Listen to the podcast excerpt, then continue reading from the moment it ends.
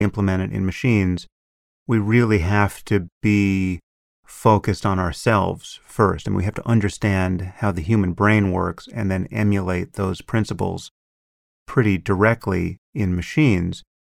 That strikes me as possibly true, but possibly not true. And I, if, if I had to bet, I think I would probably bet against it.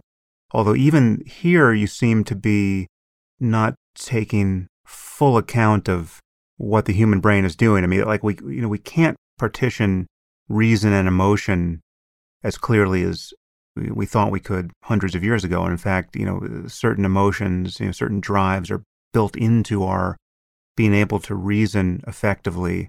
I think that's you know I I'll, I'll take exception to that. I know uh, I know this is a opinion that you had uh, Lisa Barrett on your program recently. Yeah, like Antonio Damasio is the person who's yeah, banged I, on yeah, about this yeah. the most. Yeah, I, I know, and I I just disagree. I just it's you know you can separate these two, and and I can say this because I understand actually what's going on in the neocortex.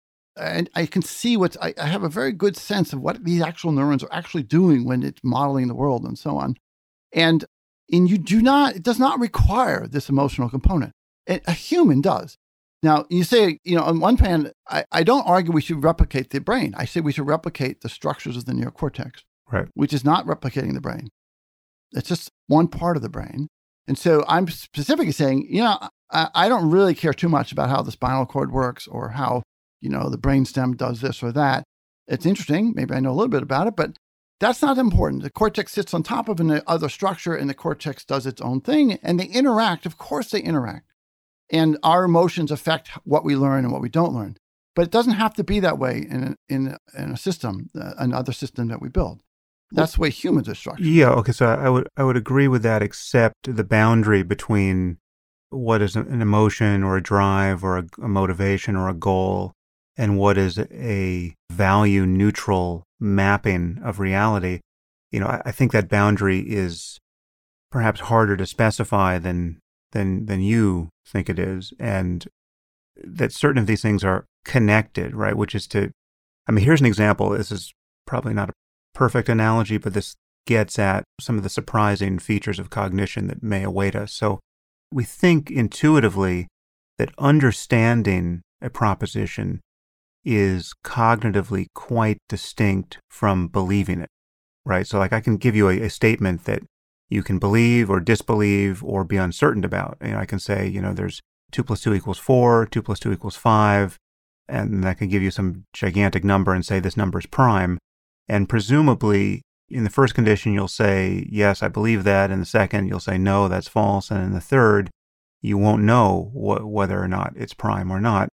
So those are distinct states that we can intuitively differentiate. But th- there's also evidence to suggest that merely comprehending a statement, if I give you a statement and you parse it successfully, the parsing itself contains an actual default acceptance of it as true and rejecting it as false is a separate operation added to that. I mean, there's there's not a ton of evidence for this, but there's certainly some behavioral evidence. So if you know, if I put you in a paradigm where we gave you statements that were true and false, and all you had to do was judge them true and false, and they were all, all matched for complexity. So you know, two plus two equals four is no more or less complex than two plus two equals five, but it'll take you longer, systematically longer, to judge very simple statements to be false than to judge them to be true, suggesting that you're doing a further operation. Now, we can remain agnostic as to whether or not that's actually true, but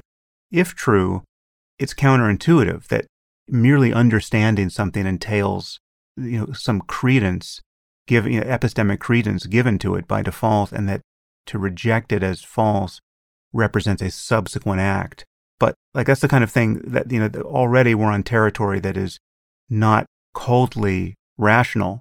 Some of the all too apish appetites have kind of crept into cognition here in ways that we didn't really budget for. And so the, the question is just how much of that is avoidable in building a new type of mind? Well, I, you know, I'm not familiar with that specific research, and so I haven't heard of that. But I, you it, to me, none of these things are surprising in any way you just if you start thinking about the brain is basically trying to build models. It's constantly trying to build models. In fact, you're as you walk around the, the your, your life day to day, moment to moment, and you see things. You're building the model. The model is being constructed. Even like where are things in the refrigerator right now? Your your brain will update. You open the refrigerator. Oh, the milk's on the left today. Whatever.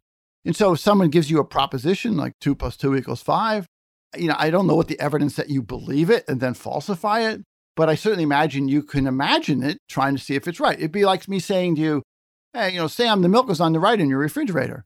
And you'd have to think about it for a second. You say, well, let me think. Okay, open the. No, last time I saw it was on the left. You know, no, that's wrong.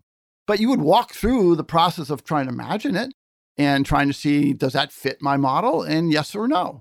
And I can, I don't, it's not surprising to me that it would, that you would have to